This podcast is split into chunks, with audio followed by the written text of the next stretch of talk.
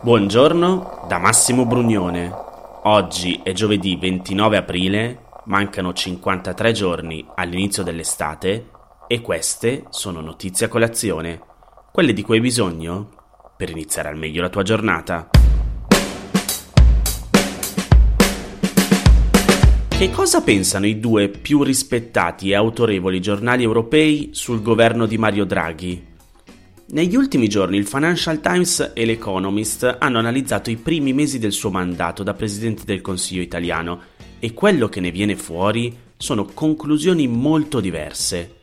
Come scrive il Post, mentre per il Financial Times Draghi sta riuscendo a rendere l'Italia un paese europeo modello, l'Economist commenta che non è capace di fare miracoli e che molto probabilmente non riuscirà a rispettare le enormi aspettative sul suo conto. Succede raramente che i giudizi dei due giornali siano così distanti, entrambi sono di ispirazione liberale e conservatrice, si interessano di cose europee e in passato hanno anche condiviso diversi collaboratori. La tesi del Financial Times parte da una considerazione che stanno facendo in molti nelle ultime settimane. In sede europea, la fine del mandato della cancelliera tedesca Angela Merkel e la lunga campagna elettorale che attende il presidente francese Emmanuel Macron in vista delle elezioni presidenziali creerà di fatto un vuoto di potere e Draghi sarà nella posizione migliore per colmarlo. Il Financial Times sottolinea come Draghi disponga di una maggioranza parlamentare enorme e mentre almeno una delle sue controparti in Francia e Germania passerà la mano, L'opinione diffusa è che lui rimarrà al potere fino alle prossime elezioni politiche in Italia, previste per il 2023. L'Economist invece ritiene che l'influenza di Draghi sia destinata a rimanere effimera, questo perché Draghi non rimarrà al potere per sempre, il suo incarico è appunto temporaneo e tutto quello che può fare è lasciare una traccia per chi verrà dopo di lui. A quel punto torneranno a circolare dubbi riguardo all'Italia. E l'Economist non è il solo a credere nella fragilità di Draghi. Soprattutto dal punto di vista europeo, alcuni analisti pensano che Draghi sia arrivato troppo tardi. Il Next Generation EU, chiamato anche Recovery Fund, cioè il principale strumento economico per bilanciare la crisi innescata dalla pandemia, è stato negoziato nell'estate del 2020, quando Draghi era lontano dalla politica dopo aver lasciato la carica di presidente della Banca Centrale Europea nell'ottobre del 2019. E la sua esperienza in materia economica e finanziaria in quel momento avrebbero fatto molto comodo. Nei prossimi anni, invece, l'Unione Europea si troverà di fronte a scelte complicate soprattutto in materia di politica estera, come l'approccio da mantenere con paesi autoritari come Cina e Russia e con storici alleati come gli Stati Uniti. L'ottimismo del Financial Times però si estende a tutti gli ambiti, anche a quello della politica estera. Nell'articolo del giornale britannico c'è un virgolettato piuttosto significativo di Enzo Moavero Milanesi, ministro degli esteri del governo Giuseppe Conte, sostenuto dalla Lega e dal Movimento 5 Stelle, secondo cui ora l'Italia è guidata da qualcuno che ha un'ampia esperienza nelle relazioni con i governi stranieri, cosa che di per sé è un elemento importante di cambiamento.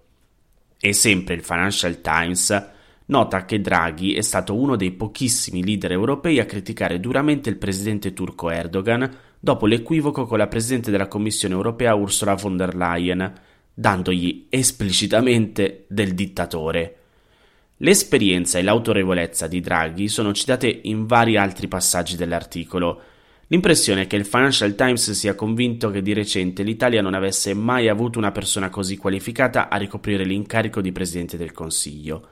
E questo è un pensiero in parte condiviso anche dall'Economist, secondo cui Giuseppe Conte, il predecessore di Draghi, era un avvocato sconosciuto prima di arrivare alle più alte sfere della politica europea, mentre Silvio Berlusconi, leggo tra virgolette, eh, era un tragicomico evasore fiscale con un pallino per le feste a sfondo sessuale. Eppure, secondo il settimanale britannico, le competenze di Draghi serviranno a ben poco in un paese come l'Italia. Senti che cosa scrive. Guidare una banca centrale, anche con un potere politico limitato come la BCE, è diverso dal guidare un paese.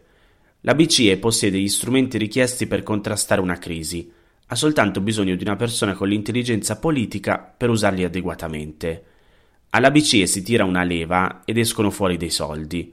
Nel governo italiano si tira una leva e si scopre che non è collegata a niente. C'è un'altra considerazione su cui Economist e Financial Times concordano. Il consenso intorno a Draghi non si è ancora esaurito e quindi nemmeno il capitale politico da spendere a breve termine.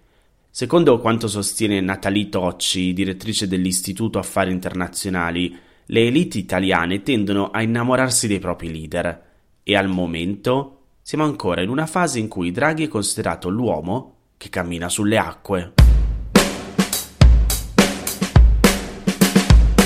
L'avrai sicuramente sentito, ieri mattina in Francia sono state arrestate sette persone di cui l'Italia aveva richiesto l'estradizione e che avevano ricevuto condanne da tribunali italiani per reati di violenza politica compiuti tra gli anni 70 e 80.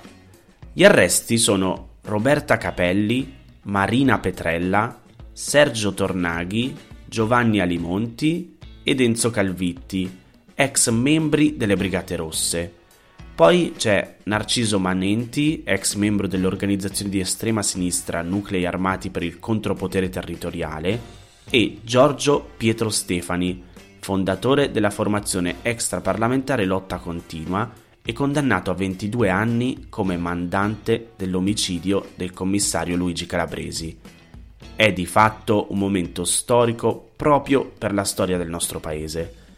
Gli arresti arrivano dopo che lo scorso 8 aprile la ministra della giustizia italiana Marta Cartabia aveva incontrato in videoconferenza il suo omologo francese Eric Dupont-Moretti, chiedendo al governo francese una maggiore cooperazione per far rientrare in Italia diverse persone che si trovavano in Francia in libertà, alcuni dagli anni Ottanta, grazie alla cosiddetta dottrina Mitterrand, la politica avviata dall'ex presidente francese che concedeva ospitalità e sicurezza sul territorio francese a cittadini italiani responsabili di azioni violente, purché questi avessero lasciato la lotta armata e la violenza. Ci sono altre tre persone per cui era stata richiesta l'estradizione e che non sono ancora state arrestate. Sono Luigi Bergamin, ex membro dei Proletari Armati per il Comunismo, Maurizio Di Marzio, ex brigatista, e Raffaele Ventura, ex esponente delle formazioni comuniste combattenti. L'operazione è stata chiamata Ombre Rosse ed è stata condotta dall'antiterrorismo della Polizia Nazionale francese in collaborazione con il Servizio di Cooperazione Internazionale della Criminal Pol e con l'antiterrorismo della Polizia Italiana.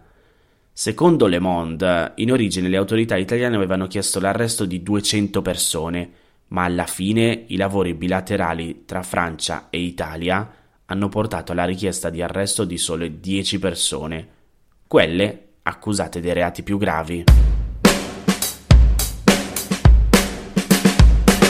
Ci siamo. Il Parlamento europeo ha approvato definitivamente il nuovo accordo commerciale tra l'Unione Europea e il Regno Unito dopo Brexit, entrato in vigore in maniera provvisoria il 1 gennaio del 2021 sulla base di un accordo trovato alla fine di dicembre. Il testo è stato approvato con 660 voti a favore, 32 astenuti e 5 contrari ed entrerà in vigore domani, il 30 aprile, quando scadrà l'accordo provvisorio. L'accordo definitivo, come in realtà anche quello provvisorio, consente ai paesi dell'Unione Europea e al Regno Unito di continuare a scambiare merci senza l'imposizione di dazi e permetterà di proseguire la cooperazione su molte altre questioni anche se in realtà alcune parti specifiche, come per esempio le nuove regole sui servizi finanziari, dovranno comunque essere negoziati nei prossimi mesi e molto probabilmente anche nei prossimi anni. Se vuoi vedere cosa dice esattamente l'accordo, ti metto il link all'articolo del post nella sezione news del sito www.notiziacolazione.it. Queste erano le notizie a colazione di oggi. Se ti va di aiutarmi e sostenermi nella produzione di questo podcast, puoi farlo inviandomi un piccolo contributo dal sito www.notiziacolazione.it. Se ti sei perso alcune notizie puoi andare indietro e ascoltare anche quelle dei giorni scorsi. e se lo ritieni utile puoi condividere questo podcast inviandolo a qualche amico. È disponibile su tutte le piattaforme audio. Ricordati che se vuoi puoi iscriverti al canale Telegram di Notizie a Colazione per riceverle tutte le mattine direttamente sul tuo smartphone. Oppure mandami il tuo numero di telefono alla mail notizie chiocciolagmail.com per riceverle via WhatsApp. Ti aspetto domani per iniziare insieme una nuova giornata. Un saluto da Massimo Brugnone.